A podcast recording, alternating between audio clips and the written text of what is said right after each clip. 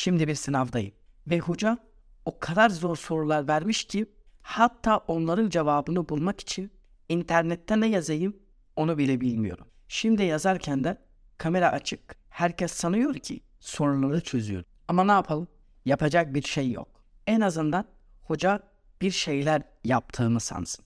O yüzden hiçbir şey yapmamaktansa bir yazı yazmış oldum. Aslında bu dönem derslerden hiçbir bok anlamadım. Çünkü derslerin hocalarını bulduğum zaman zaten dönem bitmişti ve bütün hocalar beni sonraki dönemin öğrencisi zannedip biraz erken gelmişsin dedi. Ama doğrusunu söylemem gerekirse biraz umudum var. Çünkü şu an bunları yazdığımda bir mesajla bekliyorum. Ne mesajı derseniz soruların cevabı diyeceğim. Açıkçası bilmiyorum. Çocuk cevapları gönderecek mi? Göndermeyecek mi? Ama en azından umudum var. Benim fikrimi soracak olursanız %40 gönderecek, %60 göndermeyecek. Çünkü zaten kendisi de başkasından bek. Yani şöyle düşünebilirsiniz. Ben çok fakirim ve benden daha fakir birinden para istiyorum. Ne yapayım? Başka çarem yok ki. Onun dışında burada hiç kimseyi tanımıyorum. Bu arada kendimden bahsetmeyi unuttum. Benim ismim Ali. Aslında mühendislik okuyorum. Ama inanın ki mühendislikle hiçbir alakam ve sanırım olmayacaktı. Çünkü hiçbir zaman bu bölümü sevmedim. Şunu da söylemek isterim. Çoğu insanla konuştuğum zaman ne okuduklarını soruyorum. Ne derlerse dersin benim gibi bölümlerini sevmediklerini söylüyorlar. Ha şunu da söyleyeyim ben kimseyle yüz yüze çok konuşamam. Korkuyorum. Aslında onlardan değil. Onların bana verebileceği duygulardan korkuyorum. Onların beni incitmelerinden, onların beni kırılmasından. Kısacası ben insanlardan korkuyorum. Ama sanki ben konuşmak istemiyorum gibi gösteriyor. Bunu niye yapıyorum bilmiyorum. Ama sanki isteyerek değil herhalde. Eğer demin konuştuğum insanların kim olduğunu sorarsanız onlar sanal dünyada konuştuğum insanlar. Sanal dünyada kimse beni bilmiyor. O yüzden onlardan korkmuyorum. Onlarla daha rahat konuşabiliyorum. Ama onlar benimle konuşmayı pek sevmiyor. Çünkü ben ne istediğimi ya da şöyle söyleyeyim konuşmayı pek biliyorum. Ama yine de sanal dünyanın insanları ile gerçek dünyanın insanlarından daha rahat iletişim kurabiliyor. Çoğu yerde izlediğim videolardan şunu anladım. Bu problemler çocukluğumdan kalmış olabilirmiş. Aslında bakarsanız belki de doğru söylüyorlar. Çünkü küçüklüğümden herkes bana bir gerizekalı gibi bakıyorlar. Sebeplerinden bir tanesi ben 8 aylık doğmuş ve doğduğumda biraz sağlık sorunlarım varmış. Kimse benim yaşayacağımı inanmıyor. Ama yaşıyorum işte. Ondan sonra da başka çocuklardan biraz farklıydı. Birinci sınıfa giderken dayı oğlumla birlikte gidiyordu. Şimdi özel bir üniversitede tıp okuyor. O zamanlar onun her şeyini ben taşıyorum. Bunun iki sebebi vardı. Bir, o benden iki yaş büyüktü. İki, o benden zekiydi. Ve bütün işlerini bana yaptı. Aslında dışarıdan baktığınızda ben ailenin biricik erkek çocuğu. Baya rahat ve değerli gözük. Bizim ailemiz o zamanlar altı kişilikti. Ben, annem, babam ve üç kız kardeşim. Şimdi ise dokuz kişilik. Yedi veya dokuz kişilik benim doğduğum yerde çok büyük bir aile sayılmazdı. Aileler genellikle 5-15 kişilik arasındaydı.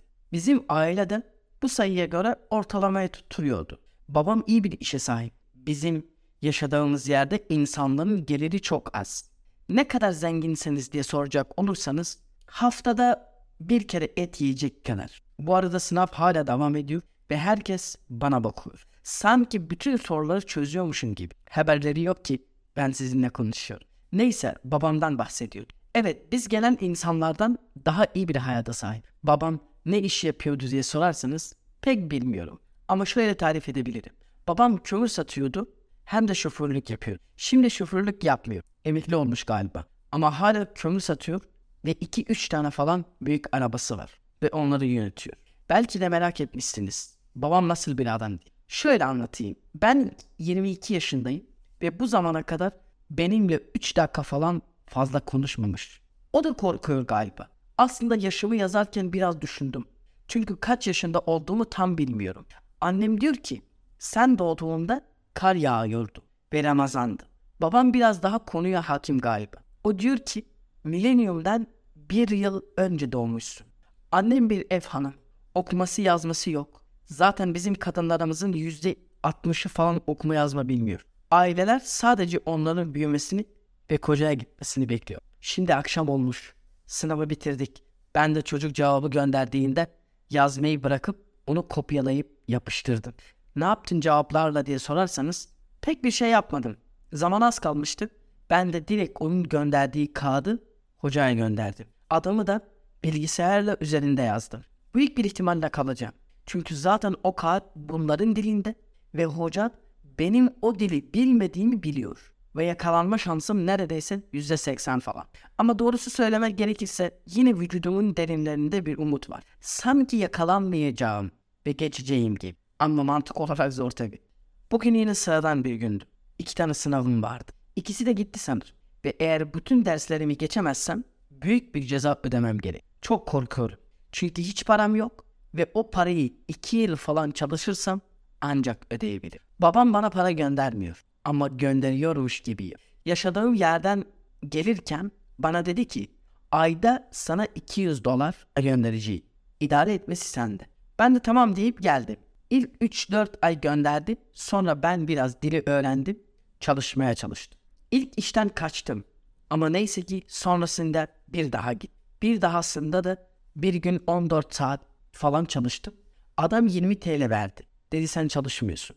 Haklıydı galiba. Çünkü ağır işler yapmamıştım. Ama çok zoruma gitmişti. Çok ağlamıştı. Ben sonrasında giderek alıştım. Restoranda çalışarak, komelik yaparak geçiniyor. Bir taraftan da derslerimi okuyor. Ve babam bunu öğrendikten sonra bir daha para göndermedi. Ve ben iş bulamadığım zamanlar para için çok yalvarıyordum.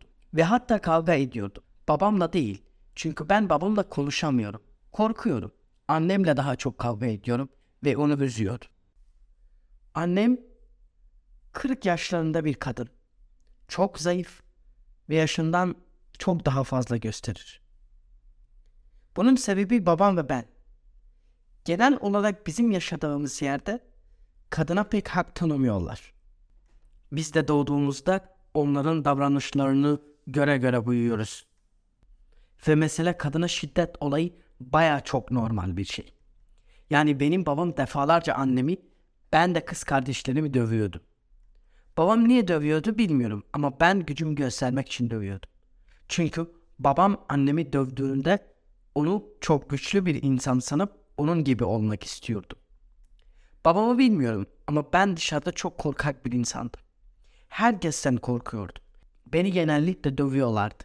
Ya da dalga geçiyorlardı. Mahallenin en yeteneksizi, en salağı bendi. Ergenler futbol oynadığı zaman 3-4 takıma ayırıyorlardı. Ama beni kimse istemiyordu ve zorla birbirine atıyordu. Gerçekten de ben futbolda yeteneksizdim. Hala da öyleyimdir. Babam annemin kuzeni. Bizim akrabalarımız hepsi birbirine kuzendirler. Yani bütün sülalemiz ailece alışveriş yapmışlar. Bu kız kardeşini kuzenine vermiş, sonra onun kız kardeşini almış. Böyle evliliklerin sorunlu çocuklarla sonuçlanacağını söyleyen bir araştırma okumuştum. Ama bilmiyorum, benim dışında pek sorunlu çocuk yok akrabalarımızda. Bizim sülalemiz başkalarla evlenmekten korkuyorlar. Annemin bu kadar kara bir hayat yaşamasına rağmen şöyle bir lafı var. Oğlum akraba akrabanın etini yese kemiğini atmaz. Zaten de onun için beni kuzenimle evlendirmek istiyor. Ve bu konuda çok ısrarlı. Sanki kendisi çok mutlu da sıra bana gelmiş. Kız kardeşlerimden bahsetmedim size. Benim üç kız kardeşim var. En büyüğü 19 falan. En küçüğü ise 11 falan. 19 yaşındaki kız kardeşim birkaç gün önce evlendi ve şu anda koca evinde. Onu çok dövüyordu memleketimdeyken. Ben 4 senedir yurt dışındayım. Ve ben oradayken o nişanlanmıştı. Onun kocası kuzenimiz değil ama yine akrabamız. Nişanlandığında 16 yaşındaydı. Ve babam kimsenin fikri sormadan ki hiçbir zaman sormaz isteyenlere verdi. Kardeşim Zehra çok iyi, nazik ve fedakar bir kız. Babama, anneme ve hatta bana bile o kadar kötülüklere rağmen iyi davranıyordu. Ve bizi seviyordu. Onu 16 yaşında evlendiren babasıyla ve her gün onu döven kardeşiyle iyi geçinmeye ve onlara yardım etmeye çalışıyordu. Sadece annem onu severdi. O da hiçbir şey yapmıyordu. Çünkü kadının konuşma hakkı yoktu bizim ailemizde. Zehra 12. sınıfa kadar okuyabildi. Yani babam izin verdi. Ondan sonra zaten ne kocası ne de babam izin vermeyecekti. Onun yaşındakiler şu anda üniversite okuyorlar. Ama o hiç tanımadığı bir adamla sadece kocası oluyor diye bir yastıkta yatıyor. Biliyorum kimsenin suçu yok bu arada. Babam babasız büyüdüğü için belki öyle davranıyor. Annem yaşadığım yerdeki her kadın gibi susuyor. Bütün toplum öyledir. Bu yüzden de oradan acayip bir şekilde normal gözüküyor. Ben de onların kodlarıyla doldurmuş bir kimse olarak hayatımın birinci evresini bitirdim. Hiçbirimizin suçu yok ama herkes sefil bu ortada. Buralarda güler yüzlü, özgür, kendi kararlarını kendisi veren, kariyer yapan kadın görünce benim ciğerim nasıl yanıyor bilemezsiniz. Bir gün bizim kadınlarımız da böyle olur mu acaba? Odam karanlık şu anda. Işığı kapattım. Sadece gece lambasını açtım. Çünkü en azından bunları yazarken daha az utanırım diye yaptıklarımdan, söylediklerimden. Bir kağıda yazıp yazıp siliyorum. Kelimelerim hiçbir suçlarımı iyi anlatamıyor. Çok yorgun. Yarın devam etmek istiyorum.